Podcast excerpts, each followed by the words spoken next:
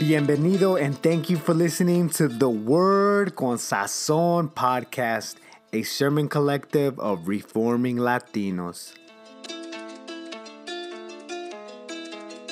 The following sermon was given at the Reformed Church of Los Angeles in the city of Lynwood, California, by Pastor Rudy Rubio. For more information about the church or the pastors, please go to our show notes below.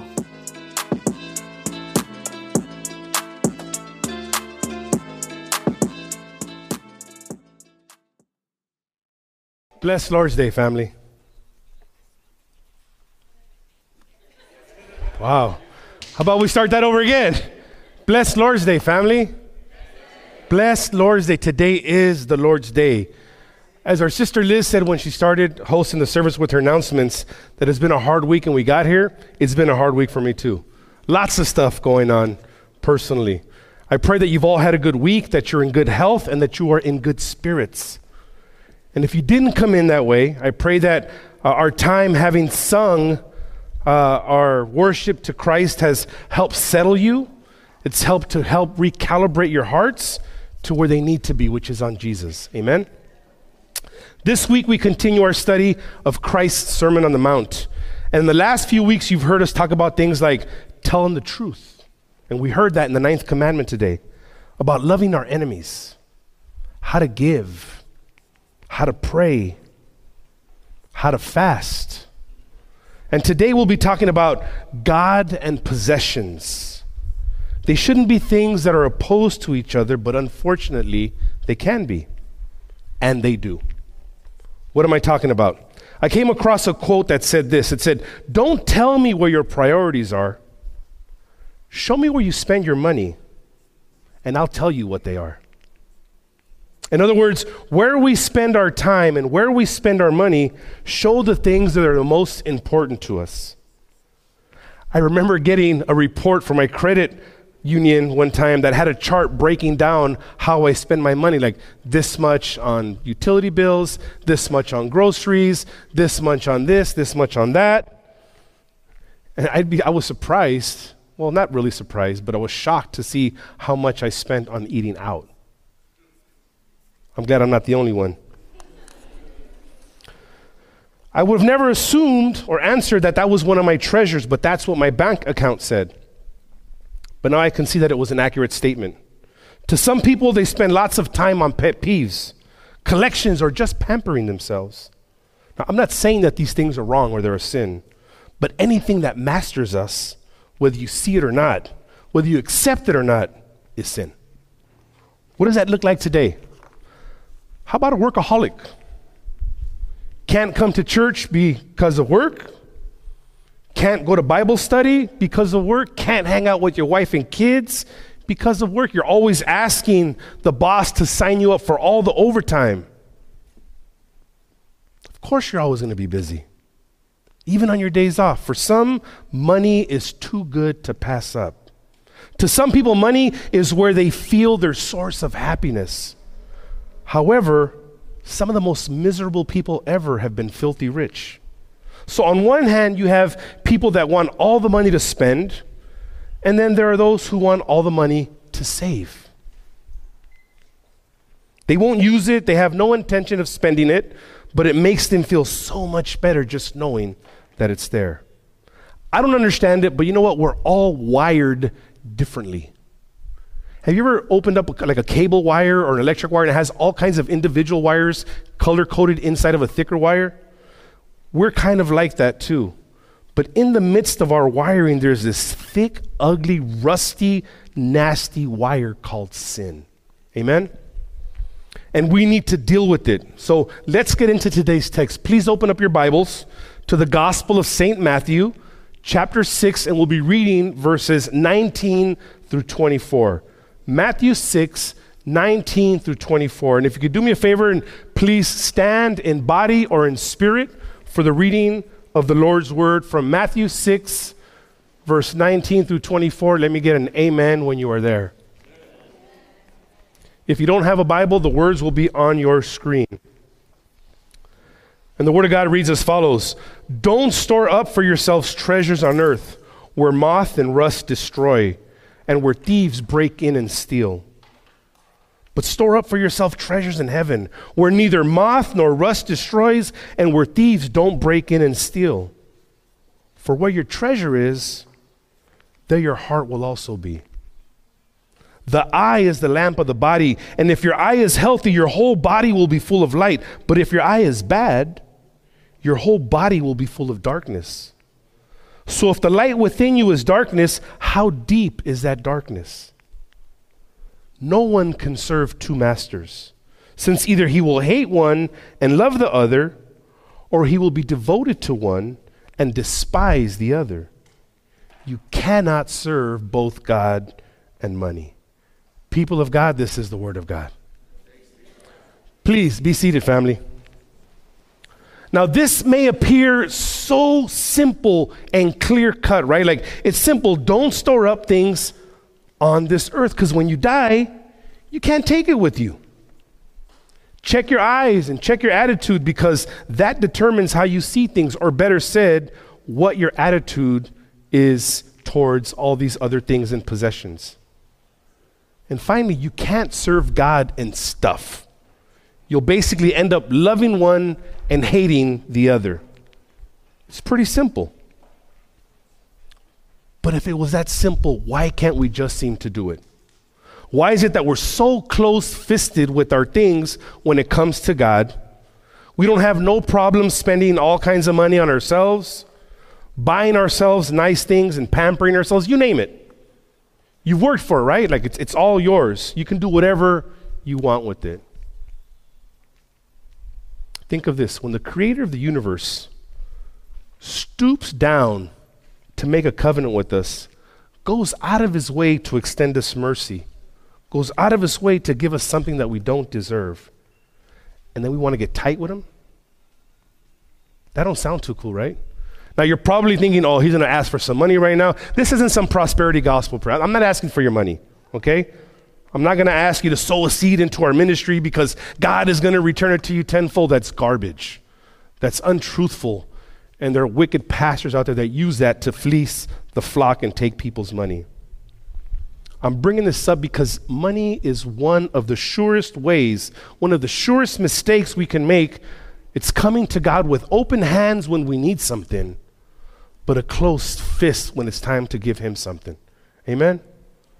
I'm not asking you for money. I'm not going to ask you for money. But money and possessions can be one of the biggest problems we have when we're trying to connect to God because we have our hands wide open when we want something. But as soon as it comes around to give Him something, we close up our fists and want to say, No, this is mine.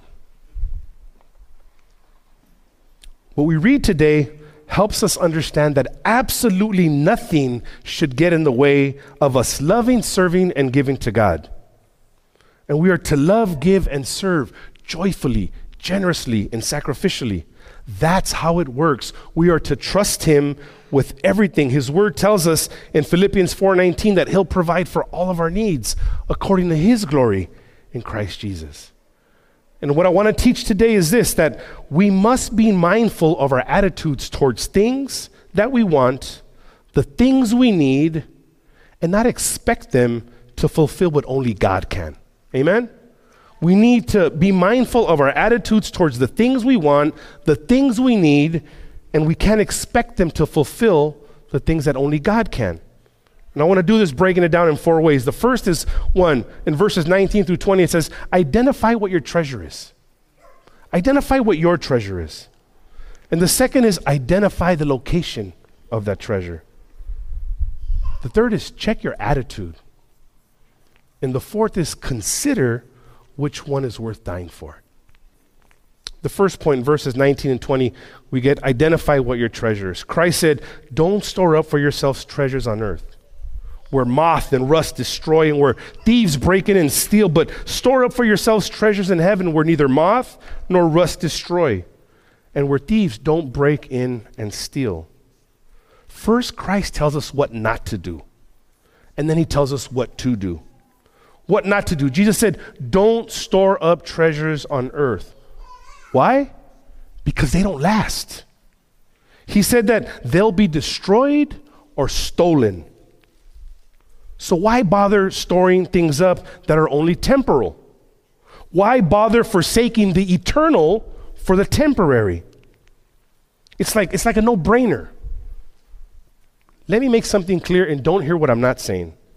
I'm not saying that it's wrong to have good stuff. I'm not saying that. I'm not saying that it's wrong to have money and have good things. We're talking about money and possessions here. That's obvious. And there's nothing wrong with that. There's nothing wrong with having those things or owning them. The problem is when the possession of money and things is our end goal. Then there's a problem. Why do you think that this happens?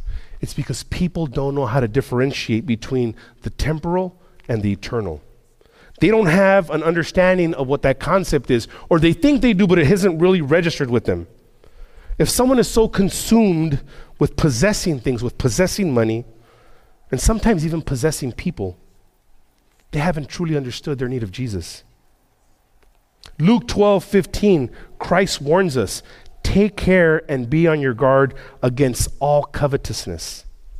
For no one's life does not consist, for one's life does not consist in the abundance of our possessions. Our life is not about how much stuff we have.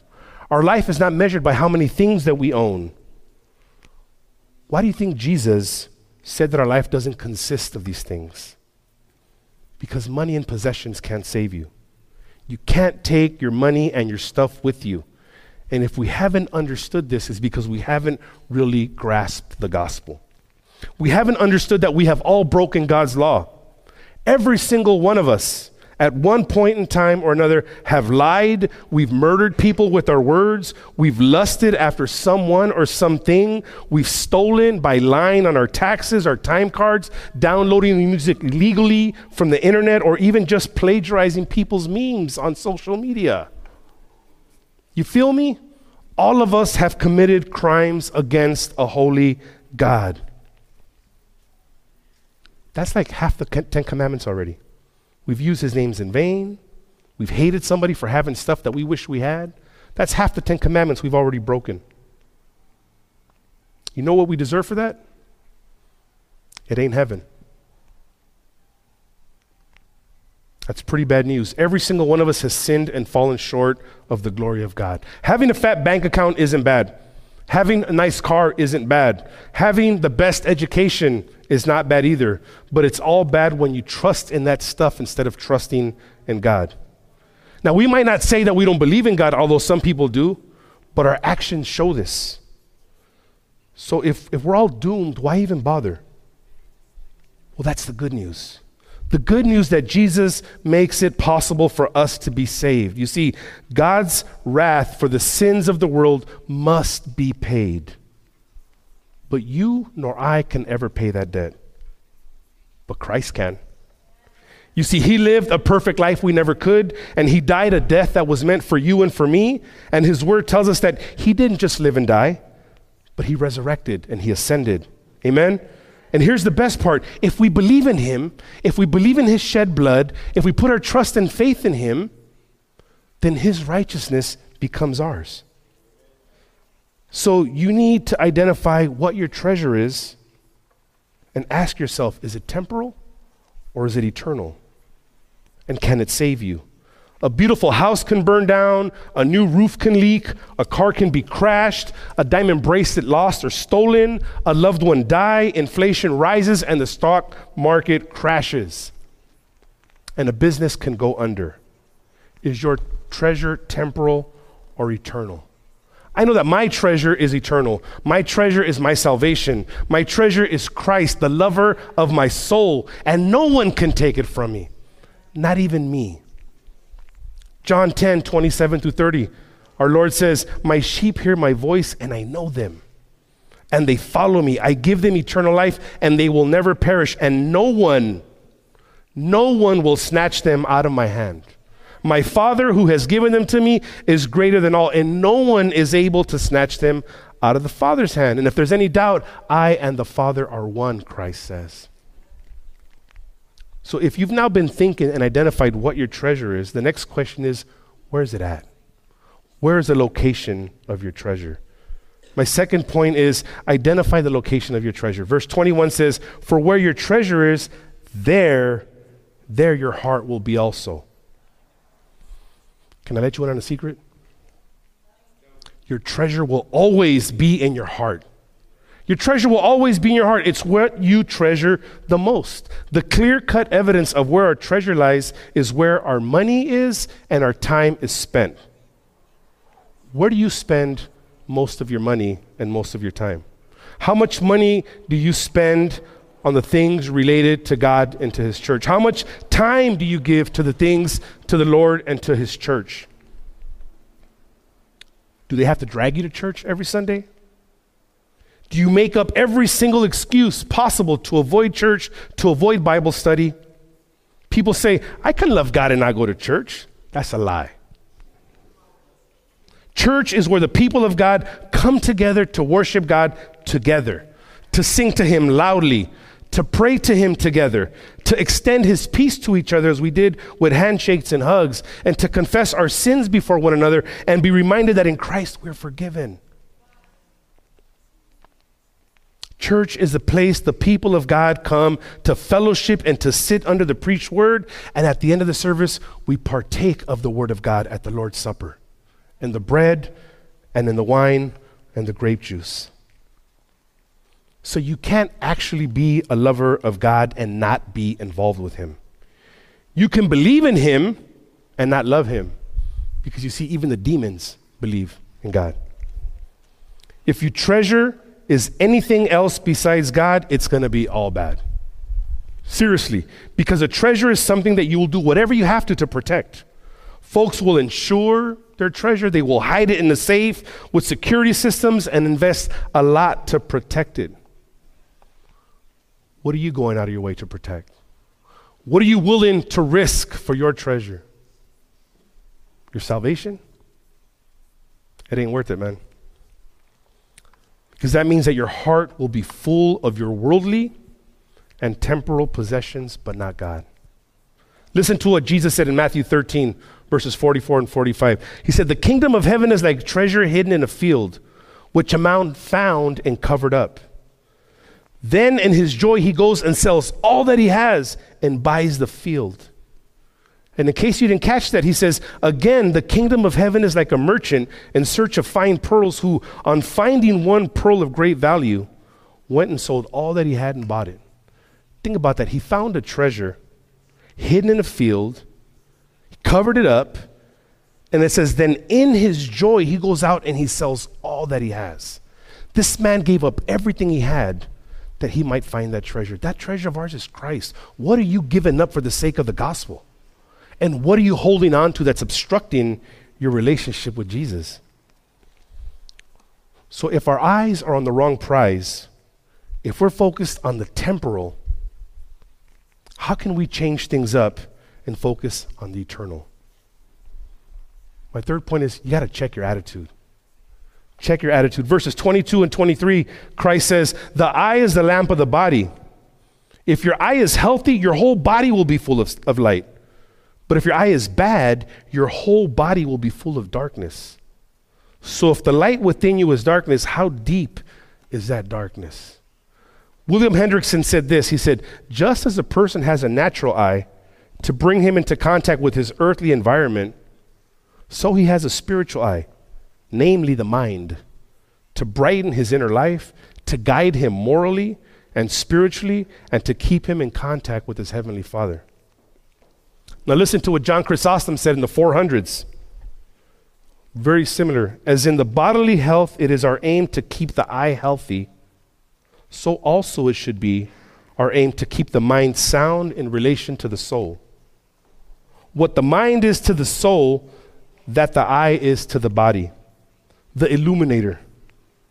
As when the eye is blinded, the ability of other members is diminished, so also when the mind is depraved, the soul is vulnerable to countless evils. We must be able to think clearly. We must be able to understand, to comprehend, and under and internalize the gospel of Christ. We must have our heads wrapped around what salvation is and how that happens. And when we do understand this, we can see that God's way of saving men and women is to send out men and women to tell other men and women the gospel that they too might be saved. Amen? The entire church has been given this task to go into the whole world and do this. But if our hearts are more focused on the other things, on the temporal things, then that's not going to happen. At least not through us. If our hearts are full of worldly and temporal treasures, they will not and cannot be focused with eternal treasures. You following me? Romans 12, 2 says, Do not be conformed to this world, but be transformed by the renewal of your minds. Focus on the eternal and not the temporal. And that leaves us with the last question Is your treasure worth dying for? Verse 24, Christ said, No one can serve two masters, since either he will hate the one and love the other, or he will be devoted to one and despise the other. You cannot serve both God and money. Remember that our misplaced and misdirected hearts will always lead us astray from God. That's a fact. The Christian life does not secure a guaranteed life focused on Christ, it's a constant struggle. Who feels me on that? Every single day, it's a struggle to keep our eyes and our minds and our bodies and our hearts focused on the things of Christ because the world is crazy, yo. The enemy's always trying to trip us up and tempt us in every way, shape, or form. It's hard to be a Christian. There is no way we can have a double allegiance to two things. There is no way. I've heard dudes say that they actually have two girls and love them both the same. And I'm like, nah, man, one of them's a side chick. And you know what that's called? It's called sin. And girls, you know what I'm talking about too, right? If you got two dudes, the first is that you're in sin. And know that one of them dudes has more priority than the other. And which of you wants to live and treat God like a side chick? That sounds harsh, right? Almost heretical, even. But because you don't say it and just live it out doesn't make it any less worse. When God doesn't have the absolute priority in your life, you can be treating him like a side chick, and that is so horrible. We can't treat God that way. He's a jealous God. All too often, folks want to talk about God and, and reference His love and talk about His mercy and talk about His grace and talk about His forgiveness, but nobody wants to talk about Him being a jealous God. Nobody wants to talk about the wrath of God, the vengeance of God. Deuteronomy 4:24 is a clear reminder that for the Lord your God is a consuming fire, a jealous God. He won't take second place to anybody. It's pretty simple. If you love God, you will be devoted to him. With everything, with your time, with your money, with your family, with your gifts, with your talents, you cannot be stingy with God. You won't come to God with a closed fist holding what he's given you and with another open hand asking him to give you something in return. That's an oxymoron. It doesn't work that way. We don't have to have the best things in life to be happy. And if you have them, that's okay. There's nothing wrong with that. We don't have to be miserable or jealous if somebody else has the things that we so desperately wish that we had. There were wealthy Christians in the Bible in the New Testament, they were the benefactors to Paul and all the church planting that was going on. Please don't leave thinking that I'm saying that if you have money and good stuff, it's a sin. It is not. And if the Lord has blessed you with it, use it for the kingdom. We heard about a great ministry today that is helping many people get through struggles in life. There are churches being planted in Lynwood and Wilmington. There's a whole bunch of different places where ministry can be helped. So if you love God, family, be completely devoted to Him. Don't split that devotion and jeopardize the eternal for the temporary. And if any of you is asking, well, how do we do this? How can we do this? I got three quick points of practical application for you. And the first is never forget what God saved you from. The second is make sure that your eyes are on the right things and that your attitude is in the right place. And the last is nothing you own is worth dying for. Nothing you own is worth dying for. Never forget what God saved you from. Remember that apart from God, you can do nothing. Apart from God, you can't do nothing. If you don't believe me, listen to Jesus 15:5. I am the vine, you are the branches. Whoever abides in me and I in him, He it is that bears much fruit, for apart from me, you can do nothing. Never get too comfortable in your walk. Whether you're in recovery two months, 11 years, 30 years, whatever you're recovering from. Because all of us are recovering from something. Never get comfortable in your recovery and remember what God has saved you from. Two, make sure that your eyes are on the right things and your attitudes are in the right place. In order to see clearly, we must think clearly. Stay involved with the Lord and his affairs, meaning the church and his people. 1 Peter 5 8 says, Be sober minded, be watchful, because your adversary, the devil, prowls around like a roaring lion, seeking someone to devour. The enemy is on task, looking to pick you off. Don't get caught up alone. Surround yourself with the people of God that will encourage you and spur you on towards love and good deeds and keep you accountable, whether you like hearing the truth or not. Lead yourself and your family towards Christ. Make sure that you're in church. Make sure that your kids see that you want to be in church. Don't just drop them off and let us minister to them. If our kids are really considered a treasure that God has blessed us with temporarily, let's ensure that their eternity is where it needs to be, as far as it depends upon us. And the third is nothing you own is worth dying for. Every single thing you own, every single thing you own can and will perish. Whether it's eaten by moths, rust, or dross, it will all eventually be gone, or somebody else will come and take it from you. You can get punked for it, you can get stolen from, but it will be gone. Remember that our physical, after our physical death, comes an eternal one if we're not in Christ. I don't mean that you'll perish, but instead that you will be eternally punished by God for not having accepted Christ's finished work on the cross. That is the reality, family. We will all live forever. The only difference is going to be your address. And Matthew 10 28 says, And do not fear those who kill the body, but cannot kill the soul. Rather, fear him who can destroy both soul and body in hell. I hope y'all didn't come in today thinking you were going to get your ears tickled. What was it that was said yesterday at our evangelism conference? That Calvary makes no sense without. We need to understand God's law and that we've broken it to be able to really understand what Christ did on Calvary. When we understand that we have broken his law and we deserve hell, but in his grace, what he did on Calvary pays the price, then it all makes sense. I close with a quote from Paul David Tripp that says this pay attention. It says, Your thoughts about money and your use of money are always an expression of the deepest treasures of your heart. Money will expose what you really value and what you truly serve. Money will be a means that you use to insert yourself into the middle of your world, or it will be an expression of your constant awareness that you were put on earth to serve another. The Son of Man came not to be served, but to serve. Amen? We must be mindful of our attitudes towards the things we want, the things we need, and not expect them to fulfill what only God can. Let's pray.